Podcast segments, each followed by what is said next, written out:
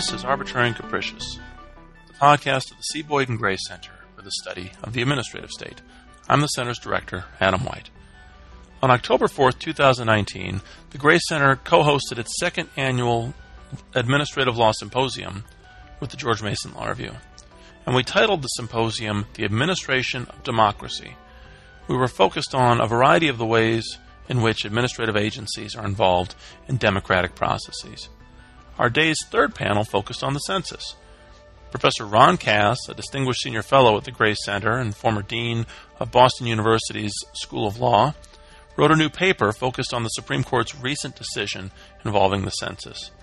And he discussed the paper and the broader issues with Jesse Panuccio, a former Justice Department official who's now one of the Gray Center's Public Service Fellows, and with Allyson Ho, a longtime Supreme Court litigator at the law firm of Gibson Dunn. The discussion was moderated by the Law Review's editor in chief, Connor Woodfin. We hope you enjoy it. Connor is the editor in chief of the George Mason Law Review and former Alexander Hamilton Student Fellow at the C. Boyden Gray Center. He's a native of Lubbock, Texas, and attended Hillsdale College in Michigan, where he graduated magna cum laude. After graduating, he'll be clerking for Judge David Porter on the Court of Appeals for the Third Circuit. I do want to say just a, a, brief note. You'll notice in your program that one of our speakers, uh, Mr. Jesse Panuccio, is identified as a public service fellow. This is something new we've started at the Gray Center. We've already been collecting short policy papers from a variety of scholars like Stu- and practitioners like Stuart Eizenstat, Sally Katzen, and others. Uh, a new paper uh, series will be rolling out at the Gray Center. And the Public Service Fellow program, it was created to give people coming out of various parts of government an opportunity to write papers explaining for the public various aspects of their experience in government so the public at large can benefit from the accumulated experience um, and learning of those who have served in government service. So without any further ado, I'll turn it over to Connor. Thank you, Professor White. Uh, thank you all for sticking around after that excellent lunch. Um, these next few panels are going to fly by, so we're just going to jump right into this discussion on the administration of the census. Uh, the focus of this discussion will be the Supreme Court's recent decision in uh, the Department of Commerce versus New York, which was the last case to come down from the 2018 term. Uh, the issue was whether the Secretary of Commerce violated the enumeration clause and the Census Act in choosing to reinstate the citizenship question on the 2020 census questionnaire. Uh, Chief Justice Roberts delivered the opinion of the court, but through a confusing arrangement of various concurrences and dissents, it turned out that he was the only one who actually agreed with all of his opinion. Uh, the court held that in choosing to include the citizenship question on the census, the secretary did not violate the enumeration clause, but it did remand the case to the agency on the grounds that the agency's stated reason for including the question was simply pretextual. So, uh, Ronald Cass wrote the paper that will anchor this hour's discussion, and I won't say too much about your paper right now. I'll leave that uh, leave that for you.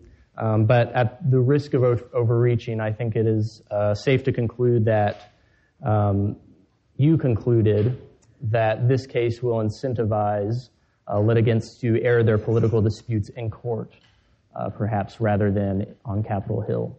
So I will briefly introduce each member of the panel um, as it is their turn to talk, and uh, their, their full biographies are, are in your program. So Ron Cass is, uh, as I said, the, the author for today's discussion. He's a Dean Emeritus of Boston University School of Law, where he was Dean from 1990 to 2004.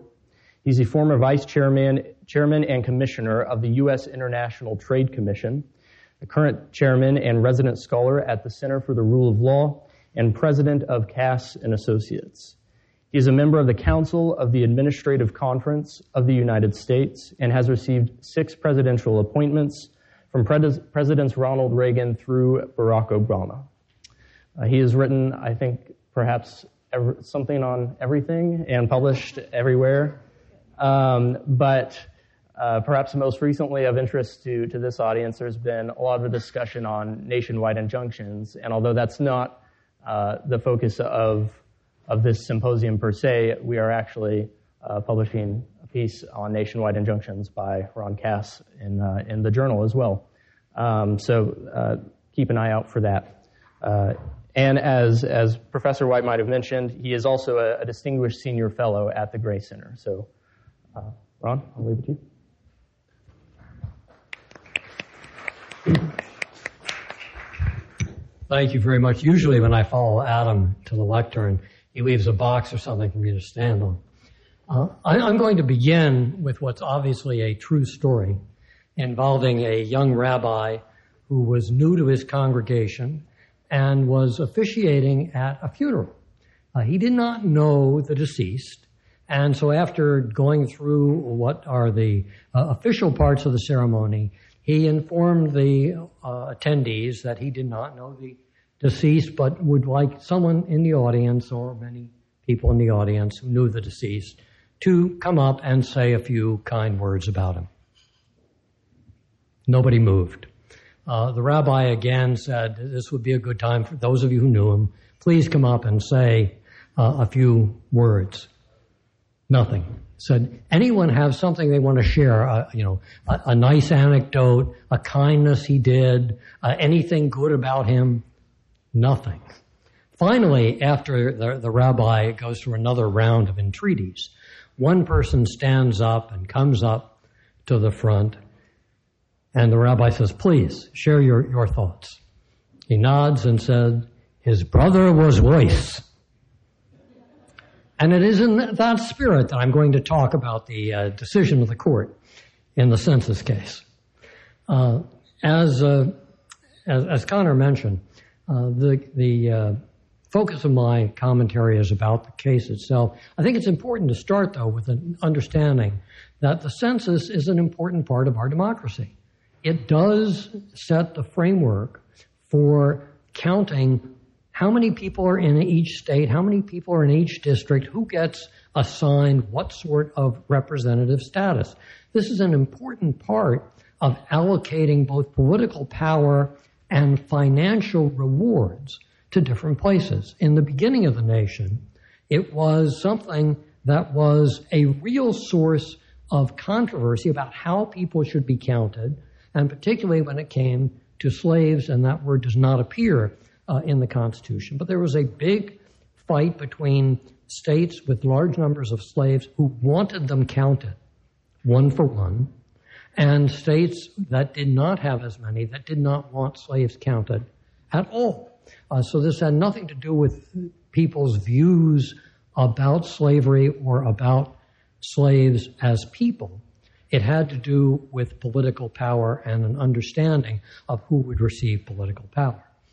The significant thing from a democratic standpoint is that over the successive centuries, we have had the census done every 10 years without really much in the way of controversy about it. It has devolved from a matter of high political drama to a matter of administrative convenience and administrative uh, control. And even though people understand that decisions made by administrators will have an impact on the political rewards and the way they're distributed, it has rarely been something that has risen to a matter of judicial consideration, although it did this time.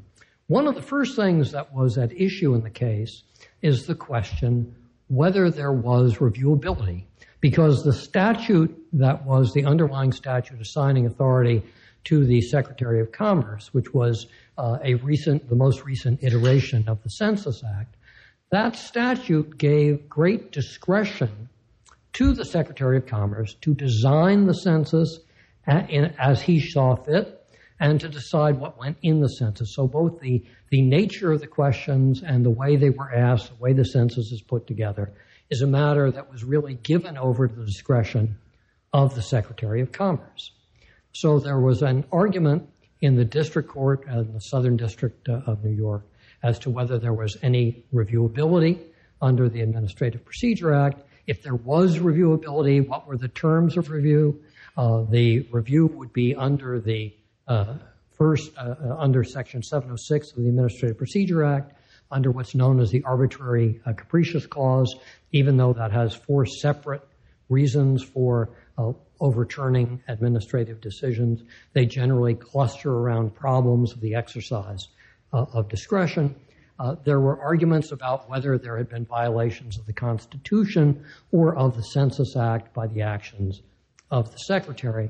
And in a decision, in an opinion that ran in manuscript form over 300 pages, uh, the district judge found against the Secretary on numerous counts, but included among them were that the Secretary had not honestly stated what his views were. So let me just go uh, quickly over some of what's in the uh, decision and then talk a bit about it and my reactions to it. Uh, first, the one thing on which everybody in the court agrees is that there was no violation of the Constitution or of the statute. After that, people part ways. Uh, there was a plurality uh, of justices who thought there was a violation of the uh, of, of, the provision against uh, arbitrary, capricious, or abuse of uh, discretion uh, actions by the secretary because they thought the way he had decided to include the citizenship question again in the census was inappropriate, that it didn't rest on proper grounds, it wasn't reasonable. Uh, they leaned very heavily on the disagreement between the secretary and members of the Census Bureau who are people that have a lot of expertise uh, on this matter. And they thought that uh, the decision should have been overturned on that ground of itself. The majority of the court, in the opinion by the Chief Justice, said that really, if you have looked at relevant issues, you have articulated a reasonable basis for what you've done, and the reasonable basis uh, matches the issues you've articulated, that's the end of it. And they particularly were careful in saying that courts should not go too deeply into second guessing the decisions of administrators when they have been given considerable discretion. Uh, the court, in particular, the majority, uh, very strongly said the fact that somebody may have reasons other than the reasons articulated also is not a basis for overturning the decisions. And in particular, they singled out political reasons. Everybody understands that people who are political appointees occasionally act for political reasons. They're appointed for political reasons. They're responsive to people have political considerations. They act for political reasons. But the court very clearly said that in and of itself is not a sufficient ground for overturning a decision. We expect that. We understand that these decisions don't take place in a vacuum, and they, they are not matters of mere academic concern. These are matters of practical concern that have political implications. Uh, the motivation of the secretary was a matter that was addressed uh, with great particularity by the district judge and it was addressed as well by the court, which said motivation does not matter. It then immediately turned and said, but in rare cases, it might, and it might here because here the real motivation was different than what the secretary said was the reason for the decision. Now, those of you who have much more supple minds than mine can understand how motivation doesn't really matter, how anything that supports a decision suffices as long as you have a reasonable basis for the decision, but that if you have a different motivation than you said you did, that matters, and that's something that can be looked at. Uh, the Chief Justice also said that it was wrong for the district court to order discovery on that matter, but that since after the district court did that, it got information that showed that the secretary's reason was merely pretextual. It was going to allow the discovery to stand and to base a reversal and a remand on the basis that the secretary's decision was pretextual. I, think this is a terrible thing for the court to be doing. And I think it's terrible not because I think it's good to, to lie to courts about your real reason, but because I think it's the wrong thing for the courts to be in the business of trying to look into the motives of official decision makers. Uh, imagine that you're a, a judge looking at a decision from a judge in the court below. And the argument of counsel is, Your Honor, I know that the district judge said this and that and the next thing, but that wasn't really what his motive was. He really is a biased person. This is an Obama judge or a Trump judge or a Clinton judge or someone that's biased against this administration. And therefore, you should look at his background. You should look at what it is that he has done in his life and take that into account when you review his decision. No court's going to do that.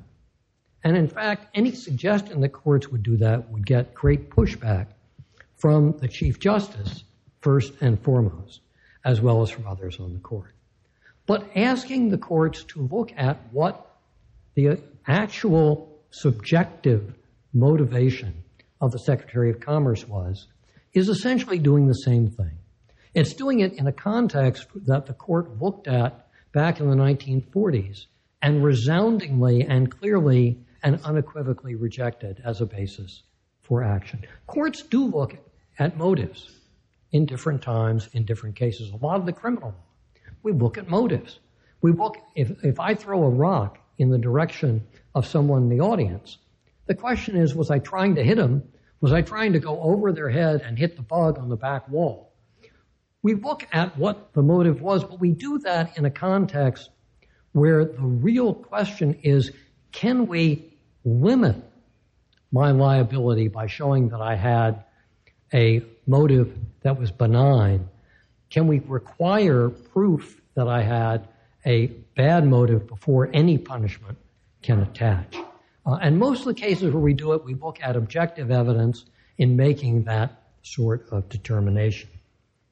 Here, we're inviting people to challenge the motives of officials to call the motives of officials into question and to ask judges to come in and look at those motives and take them into account in second guessing what to do with official actions. This invites the sort of political argument and the sort of political litigation that I think is very destructive of both our politics and our administration. It undermines democratic features of society rather than reinforcing them. It raises political aspects of argument to the front in cases that generally look not at the politics of the people making the decisions, but at the bases that they have for making them, at what they've articulated, how they've explained them, and whether the explanation suffices as a reasonable explanation for a decision of that sort. I think that when you start down this road, you are going to incentivize people to bring exactly the wrong sorts of actions with the wrong sorts of claims into court, trying to undo and continue political arguments. Justice Thomas, in one of the many opinions in this case, I think there were fewer uh, opinions than there were justices, but not by many. Um, Justice Thomas, in going through his reasons for disagreeing with this part of the Chief Justice's decision for the court, says at the end that this may be essentially a sport. This may be an argument that is good uh, for only this case, only this day, only this train, only this ride. It is not something to be repeated. I think there is great reason to hope that Justice Thomas is right about that and some reason to expect it because it is rare that you have clear evidence on the record that someone was looking for other people to come in and make arguments. Uh, it is rare that a cabinet member would be so clear uh, in seeking another cabinet member to come in and ask for a particular action. It is rare that you have anyone willing to make that sort of request in a way that is discoverable later. And it is rare that a court would really entertain that when there is considerable discretion given over to an administrator. So at the end of the day, uh, while I think that the opinion itself goes off the tracks at the end in finding that a pretext uh, that the real motivation of the secretary was different than that articulated, and that is round, grounds for reversal in this case. I am hopeful that this will prove to be a decision that does not have a, another sequel coming down the track. Uh, and uh, in the end, let me just say that while there may be uh, someone who can say that his brother was worse, I'm not sure I will find another decision from last term I can say quite the same about.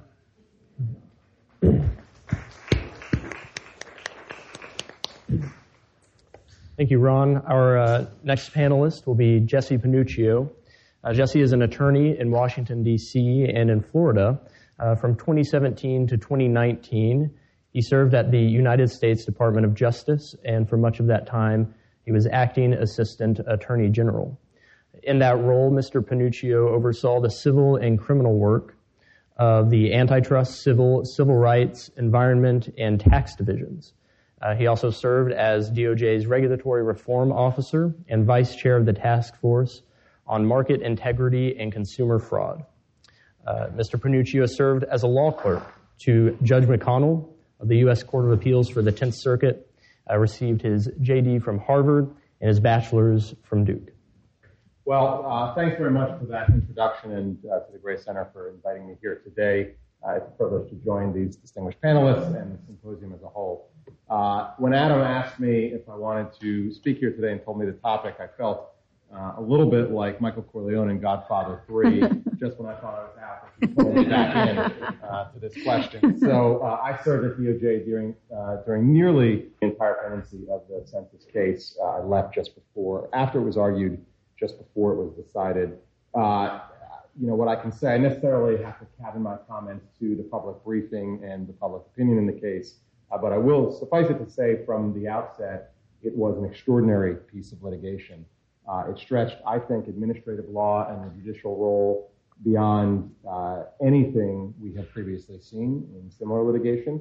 And indeed, if the resulting Supreme Court opinion is anything more than what Justice Thomas hopes in his partial dissent, which, as you heard, was a ticket good for this day and this train only, uh, I think the tectonic plates of administrative law and judicial review may have shifted uh, because of this case. So let me offer six brief observations about the case, and I'll keep them necessarily brief, uh, not pretextual, but brief. I, uh, these are initial reactions. I reserve the right to change my mind, but uh, here they are. First, while the holdings regarding extra record discovery, agency discretion, and pretext are all quite significant, let's not whistle past the holding on standing in the case. While the Department of Justice will typically raise even marginal standing arguments in the lower courts, the Solicitor General does not, does not usually raise insubstantial arguments at the Supreme Court. In its Supreme Court briefs, the federal government devoted about 15% of its total argument pages to the standing issue. So this was not a drive-by argument for the government. Now, on standing, the plaintiffs alleged that if the citizenship question is reinstated, harm would flow to them through the undercount that would result. The government argued in response that such an injury would not be the result of government action, but rather of independent and illegal actions by third parties who would violate their legal duty to respond to the census. Further, the government noted this illegal action would itself be premised on speculation that the Commerce Department would violate the law by sharing census responses with immigration authorities. Uh, so, as Justice Scalia wrote in Lujan, restating earlier holdings of the court, the injury for standing purposes cannot be the result of the independent action of some third party not before the court. Somewhat astoundingly, however, in the otherwise highly fractured census opinion, the Supreme Court came to the breezy and unanimous decision, unanimous, all nine justices joined part one of the opinion, that, quote, the predictable effect of government action on the decisions of third parties is sufficient to establish standing, even if those actions are illegal and based on speculation that still other illegal action will occur. So it strikes me that the unanimous standing holding in the Department of Commerce may have worked a significant change that is going largely unnoticed. One, as Justice Scalia explained in Lujan, that is fundamental to the separation of powers. So that's observation one. Observation two is about institutional responsibility and interbranch comity. The Supreme Court held that the reinstatement of a citizenship question does not, does not violate the enumeration clause of the Constitution. And it further stated, quote, we do not hold that the agency decision here was substantively invalid. In other words, it seems likely that a majority of the court would have held that, under a new administrative process after a remand, the citizenship question could be reinstated.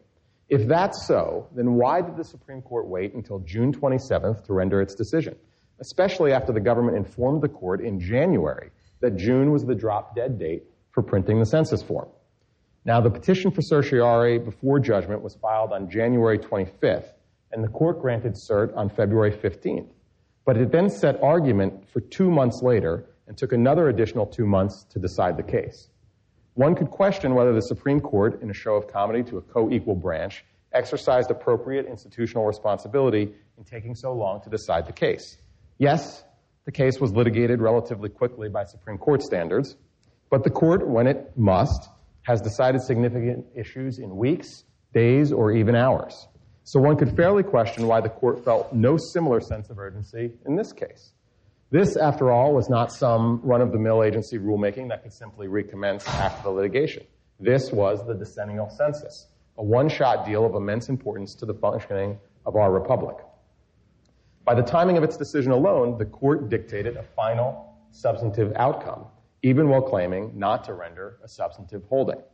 Whatever the merits or demerits of the overall opinion, it could be argued that the timing gave it a whiff of something extra legal, an odor that justices have repeatedly said of late they wish to avoid.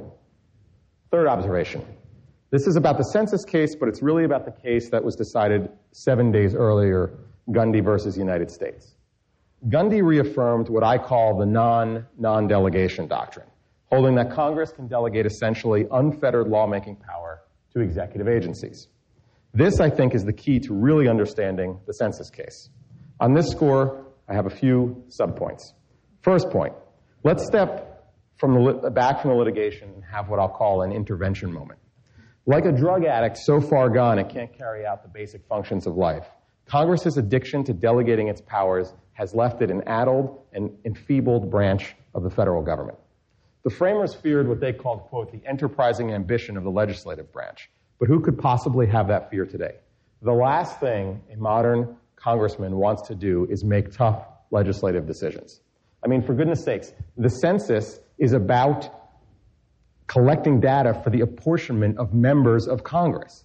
This issue, how to apportion representation among the states, was the critical debate the framers had at the Philadelphia Convention. And yet, even as to this fundamental issue, that so affects popular sovereignty and its own affairs, Congress delegated nearly all the substantial decisions to the administrative state, directing the Secretary of uh, Commerce to conduct the census in such a form and conduct as he, as he may determine, not as Congress may determine.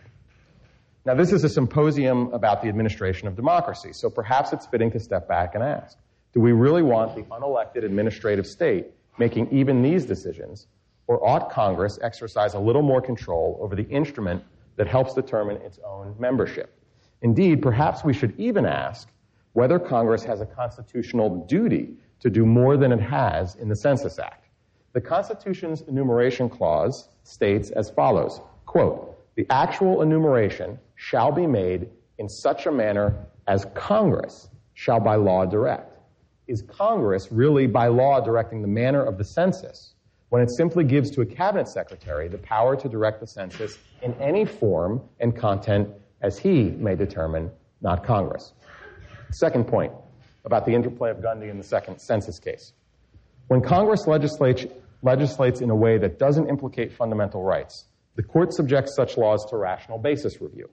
Under that standard, a law is upheld, as the court put it long ago in FCC versus Beach Communications, if there is any reasonably conceivable state of facts that could provide a rational basis for classification. Indeed, the court has held, quote, it is entirely irrelevant, entirely irrelevant for constitutional purposes whether the conceived reason for the challenge distinction actually motivated the legislature. In other words, even if Congress justifies its lawmaking with pretextual reasons, the court will uphold such laws upon any plausible asserted rationale in litigation. This doctrine, the court has noted, is, quote, a paradigm of judicial restraint, end quote. Yet when, review, when reviewing the exercise of delegated lawmaking power, which the census opinion says must be carried out through reasoned agency decision making, which sounds to me a lot like rational basis, the court will look at evidence of pretext, as the census case so starkly demonstrates. The court's opinion articulates plenty of plausible reasons for the Commerce Department to include a citizenship question. Yet it ultimately credits none of them, instead, calling them, quote, more of a distraction. This is a quote from the very end of the opinion. But ask yourself if Congress had itself legislated the citizenship question back into the census, with the legislative history looking similar to the Commerce Department's administrative record, would the Supreme Court have invalidated the statute? If it followed its prior holdings about rational basis review, surely the answer to that question would be no. So why should review of lawmaking by Congress be different than review of lawmaking by the executive? All that the APA prohibits is arbitrary and capricious agency action, and nothing in those words seems to be more demanding than rational basis. I think the answer goes back to the original sin of gutting any semblance of a non-delegation principle. The Constitution establishes intricate procedures to cabin the legislative power that the framers so feared bicameralism, presentment, and no small thing, popular election of all of the decision makers, with the majority of them having to face the electorate every two years. But once that awesome lawmaking power is given over almost entirely to another branch of government that has no built in constitutional safeguards, the need for new protections arises. Accordingly, we see the continual efforts by the judicial branch to police the administrative state's lawmaking, the doctrinal contrivances and contradictions that have ensued, and most recently, the logical head scratching that the census opinion includes. Now, Dean Cass, in his new article about this case, says there have been two derogations from the original constitutional design. The first being abandonment of restraints on Congress's ability to deputize others to exercise its legislative powers, and the second involving excessive intrusion by judges into matters legally committed to administrative discretion. My slight gloss on Dean Cass's point would be that the first derogation creates the perceived need for the second. Wouldn't it just be better and of greater constitutional fidelity to police the delegations of lawmaking power in the first instance? My fourth observation about the census case, and I'm getting to the end, uh, is about George Orwell. In his, 19, in his work, 1984, he coined the term doublethink. That is, to know and not to know, to hold simultaneously two opinions which canceled out, knowing them to be contradictory and believing in both of them. As Justice Thomas's dissent points out in the census case, it is pretty difficult to square the two halves of the Supreme Court's opinion. On the one hand, the court's opinion says the evidence before the secretary supported his decision. That's a quote. And quote, the choice between reasonable policy alternatives in the face of uncertainty was the secretary's to make. And critically, that the secretary's policymaking discretion and value-laden decision making need not be subordinated to an agency's technocratic expertise. Further, the opinion says an agency can be, quote, influenced by political considerations or prompted by an administration's priorities, and can have, quote, unstated reasons in, in addition to stated reasons. And then, with little explanation, the court casts all of that aside, holding that the secretary's decision cannot stand because it was appropriate for the district court to order invasive discovery and that evidence in the administrative record and outside of the administrative record made the decision seem pretextual. So, although the decision pays lip service to not allowing, and this is a quote, rarefied techni- a rarefied technocratic process, end quote, to control final agency decision making, make no mistake about what's going on in that opinion. It empowers rarefied technocrats because it empowers the rarefied technocrats because those are the agency officials and employees who create the administrative record. And the court has now offered an incentive for the permanent bureaucracy to seed the record with landmines that will justify abusive discovery of presidentially appointed leadership.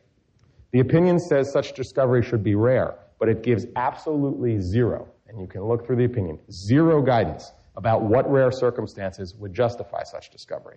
I suspect, just as an empirical matter, given the general political orientation of the permanent bureaucracy, that this tool will be used as a one way ratchet only against certain presidential appointees and administrations. My fifth, and I'll make this my final observation, concerns footnote four in Justice Thomas's partial dissent. There he states, quote, we do not have before us a claim that information outside the administrative record calls into question the legality of an agency action based on unstated unlawful bias or motivation. Now, Justice Thomas doesn't provide a citation to a case in this footnote, but notice the echoes of the biggest case from the prior term, Masterpiece Cakeshop. in which the court held that, quote, the hostility displayed by the Colorado Civil Rights Commission against Jack Phillips, the baker in that case, invalidated its decision on free exercise grounds. The court looked at process and motive. It did not issue an underlying holding about the outcome of the Colorado Commission's decision. So I would just say this to be fair and, and, and talk about both sides of this. In considering and critiquing the use of motive evidence by government administrators in the wake of the census decision, we should also be mindful of the full range of cases in which such issues might arise and how you might want them to be used in those different uh, areas. With that, I'll close. Thank you very much.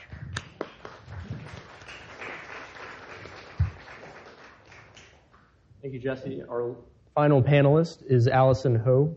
Allyson is the co-chair of the Appellate and Constitutional Law Practice Group at Gibson, Dunn, and Crutcher.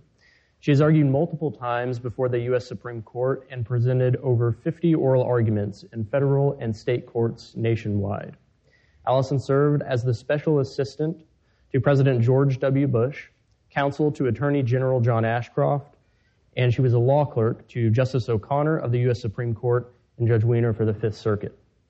Allyson is a graduate of the University of Chicago Law School, where she was a member of the Law Review. Thank you. Um, it is such a pleasure to be here. I know that when I'm among, it's a beautiful sunny day outside. It's a Friday afternoon. Um, and you all are here, sitting here to talk about administrative law. I know I'm among my people.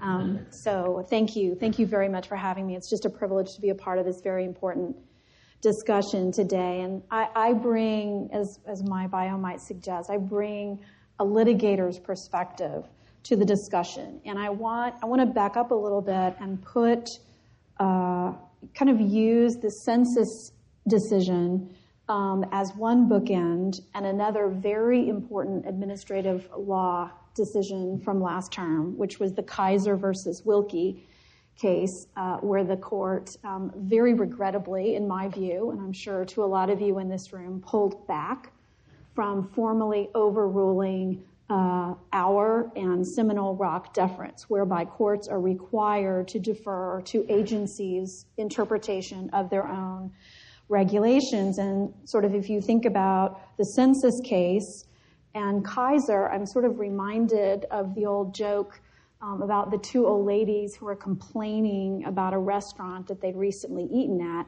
And one of them said, Oh, the food was terrible. And the other lady says, Yes, in such small portions. um, I kind of feel that way in, in, in Kisor. Um, you had a situation where, where essentially the court was being asked to reassert uh, the proper role of courts as saying what the law is and not delegating that task to an administrative agency.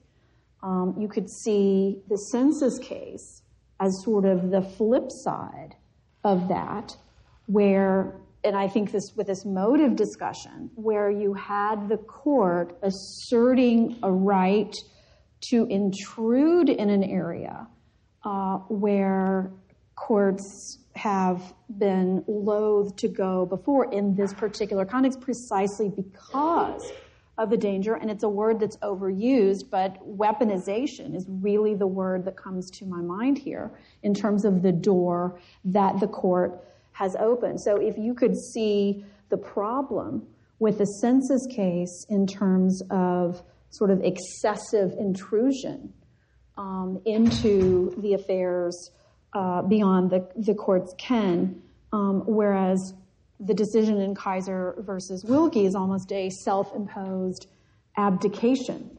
Um, so the court in one case is intruding where it shouldn't be, and in another case it's it's sort of holding back in an area where it should be exerting itself. I found it interesting. If you think of the lineups in the two cases, um, in the Kisor case, uh, you had essentially the Chief Justice being the swing vote and being the deciding vote in the, in, in the court's decision to refrain, to pull back from overruling Kisor, uh, overruling Seminole Rock and Auer deference. And you had Justices Thomas, Gorsuch, and Kavanaugh sort of prominent in the dissent in that case. In the census case, it's the same, same dynamic, where you have the Chief Justice being not just the swing vote, but as you said, Dean, the, the only, the deciding, uh, the deciding vote, if you will, um, among that. And then in this, and you had Justice Thomas writing a dissent. And I found Justice Gorsuch's dissent in the Kisor case um, very interesting, read together with Justice Thomas's dissent in the census case. And let me kind of play play that out in in his in his dissent in a Kisor case. Um, Justice Gorsuch referred to the Administrative Procedure Act, and this is a quote, as basically the Constitution for our administrative state. You go forward and you look at Justice Thomas's partial concurrence, partial dissent in the census case. Um, Justice Thomas begins by focusing on the APA's text, and he calls out what the APA specifically lists as bases for judicial review. And he points out that it does not list motive among them. So, one way to think about the census decision is if you think about sort of substantive due process, right, where the court, many would say, my I would say, right, the court has read things into the Constitution, has read substantive rights into the Constitution that are not there. I think you could, you, could in some way say that this, in the census case, is similar with respect to the Administrative Procedures Act, that the court has essentially read, um, and I talk about it as a substantive right. I think probably the other side would quibble with that, but I think from the, from the standpoint of the door that it's opened and the right that it gives, and I, I could not agree more with my fellow panelists that talk about, um, I, I, I share Justice, I hope Justice Thomas is right, as I hope he is right about just about everything. Um, I fear that the problem is not just um, once you get into court, would you be willing to win um, based on the use of motive? My fear and my concern, and I think about this too in the concern of if you think about what has been argued in the standpoint of how Auer deference and Seminole Rock deference affects agency decision making.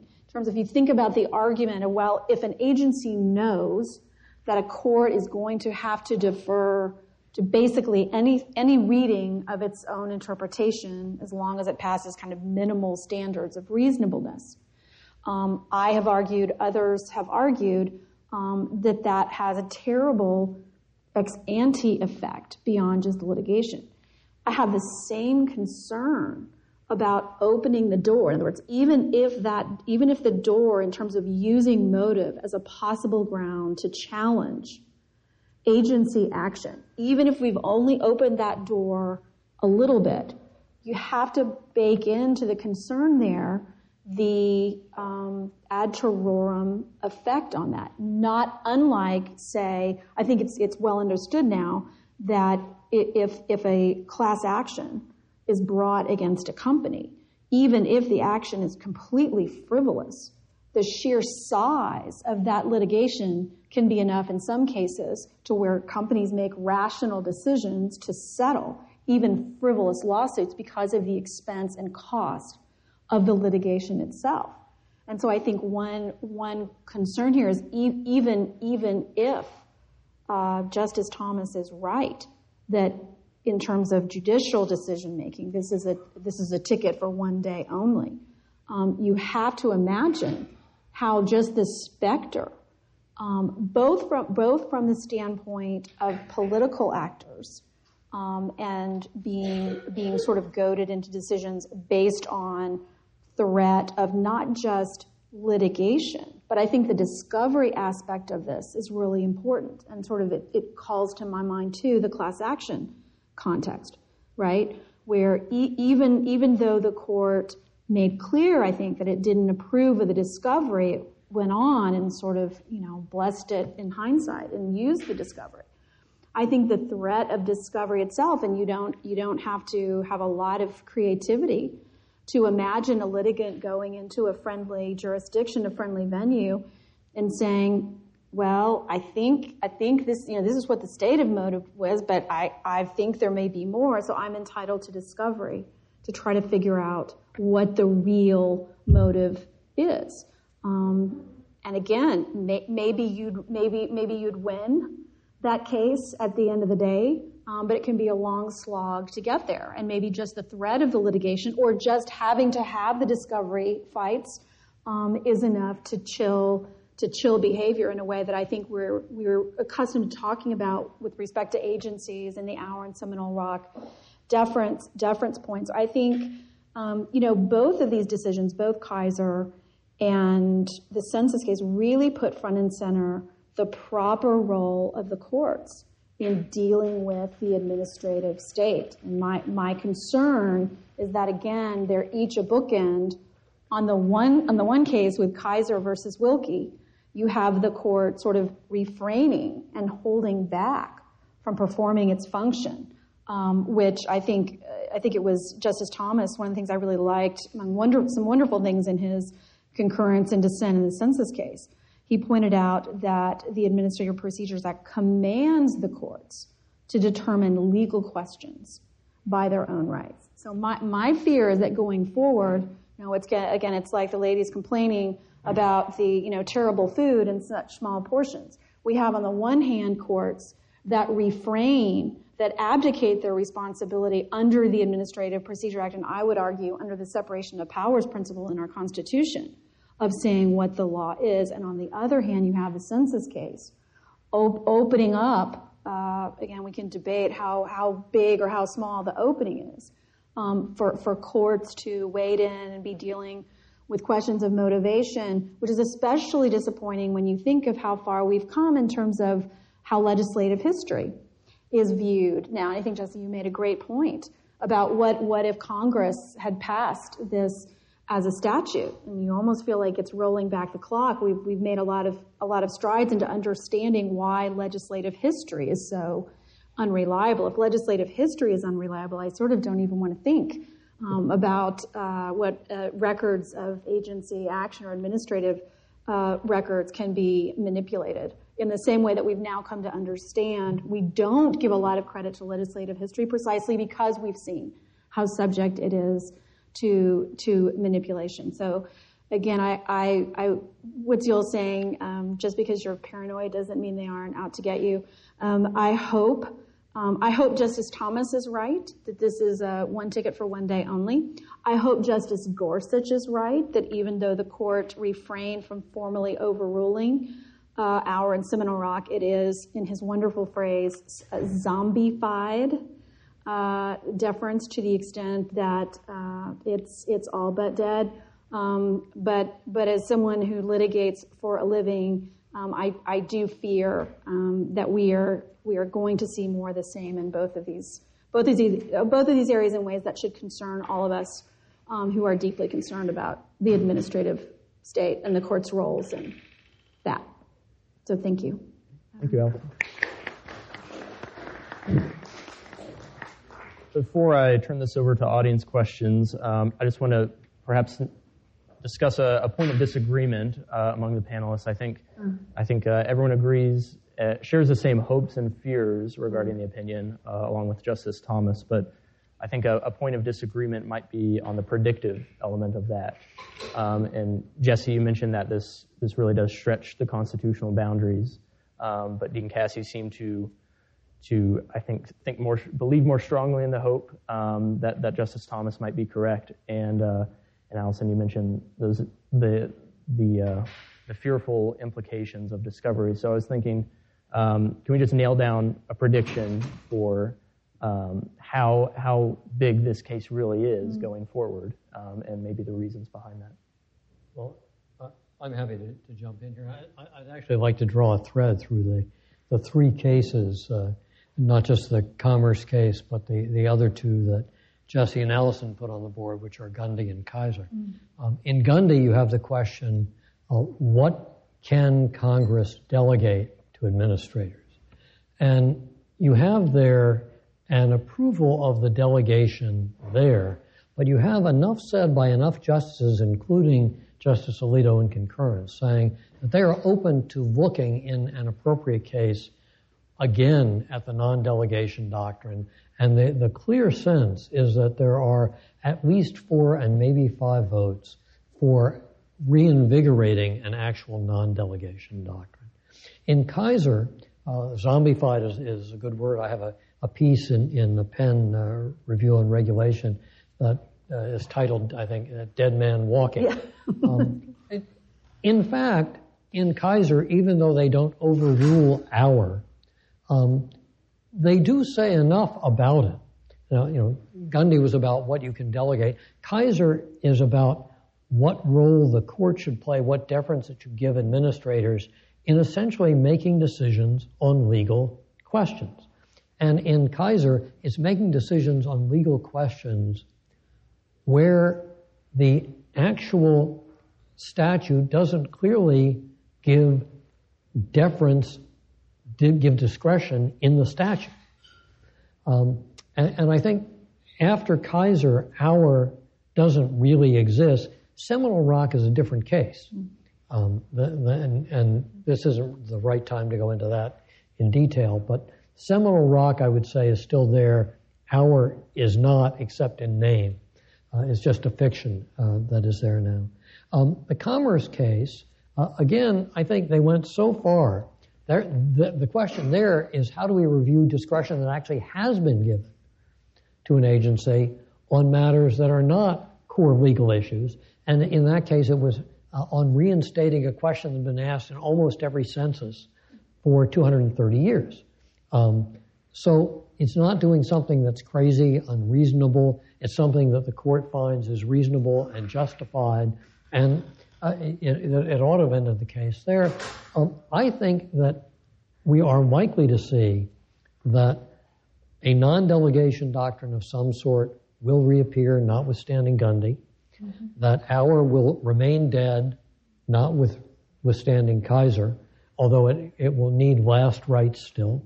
Um, and that commerce will turn out to be something of a sport, although it may come back at some point to haunt us if it is not clearly put to bed. Let me just react to that. Um, so I do have, I guess, kind of a different view of commerce.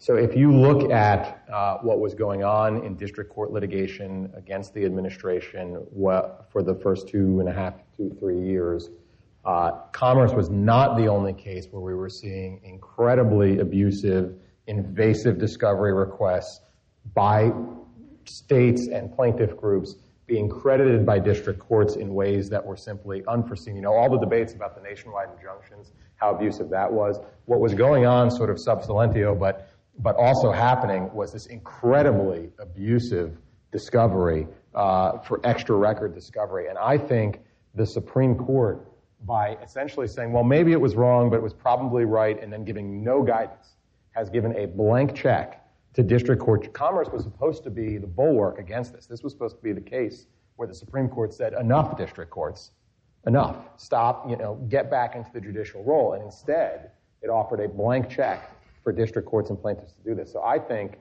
uh, you will see this cited everywhere. And I think the interim effect that you point out, Allyson, is, is going to be there. And I actually have the same view, just you know, as an aside, of Kisor.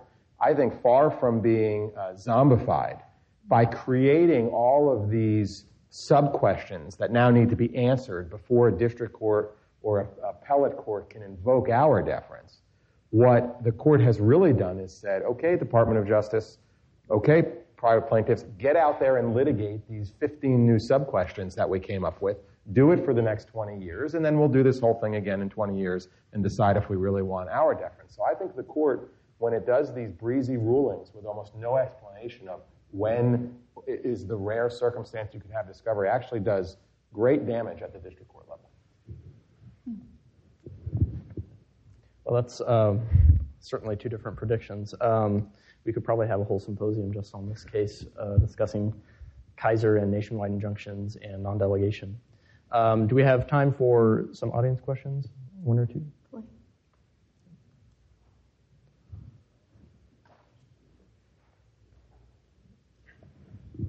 Thanks. I'm Jeff Lubbers from American University. Um, very interesting presentation. I I know better than to disagree with Dean Cass too much, but um, I and I, I, thought the last summation was probably a good prediction. Um, but I think um, some of the readings of the cases were a bit extreme in my view. Um, I think that in, in, in, in Kisor, for example, the and, and Chief Justice Roberts played the key role in, in both Kisor and in the census case, right? So in, in Kisor, he basically accepted Noel Francisco's argument as Solicitor General. And then in the end, he says, you know, there's not that big of a difference between Justice Kagan's position and Justice Gorsuch's position. And, and what she did, in her opinion, was basically codify the whittled down version of Kisor and added a few more whittles. So I don't think it's, you know, such a dramatic decision.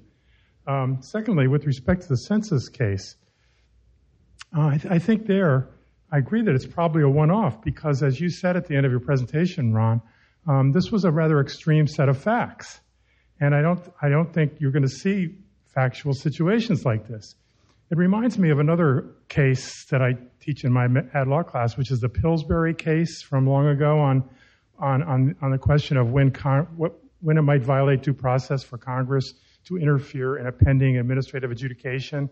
And in that case, the Senate Judiciary Committee held a hearing and they criticized the FTC for being too weak on the Pillsbury case that was pending.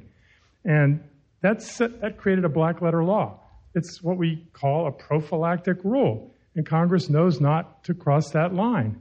And I think now, after this case, um, the census case, the agencies know not to um, prevaricate in the way that they did in this case. And so I don't really see what's wrong with the decision if you view it that way.